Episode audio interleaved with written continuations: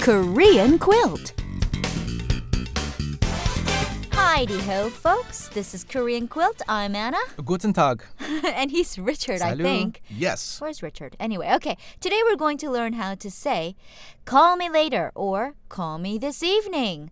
밤에 연락하세요. Right. 밤에 연락하세요. Now here, what we need to do is figure out what exactly is going on. We've seen 밤 before, which is of course night or chestnut.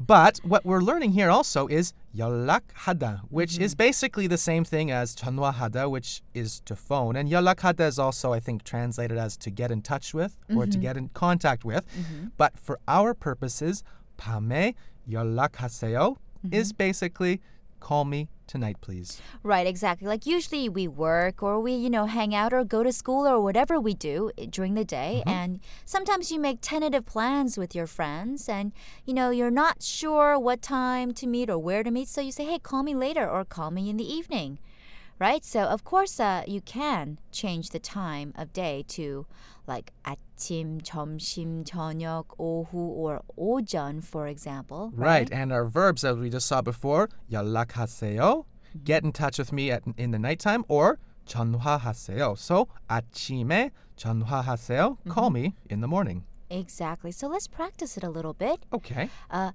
연락하세요.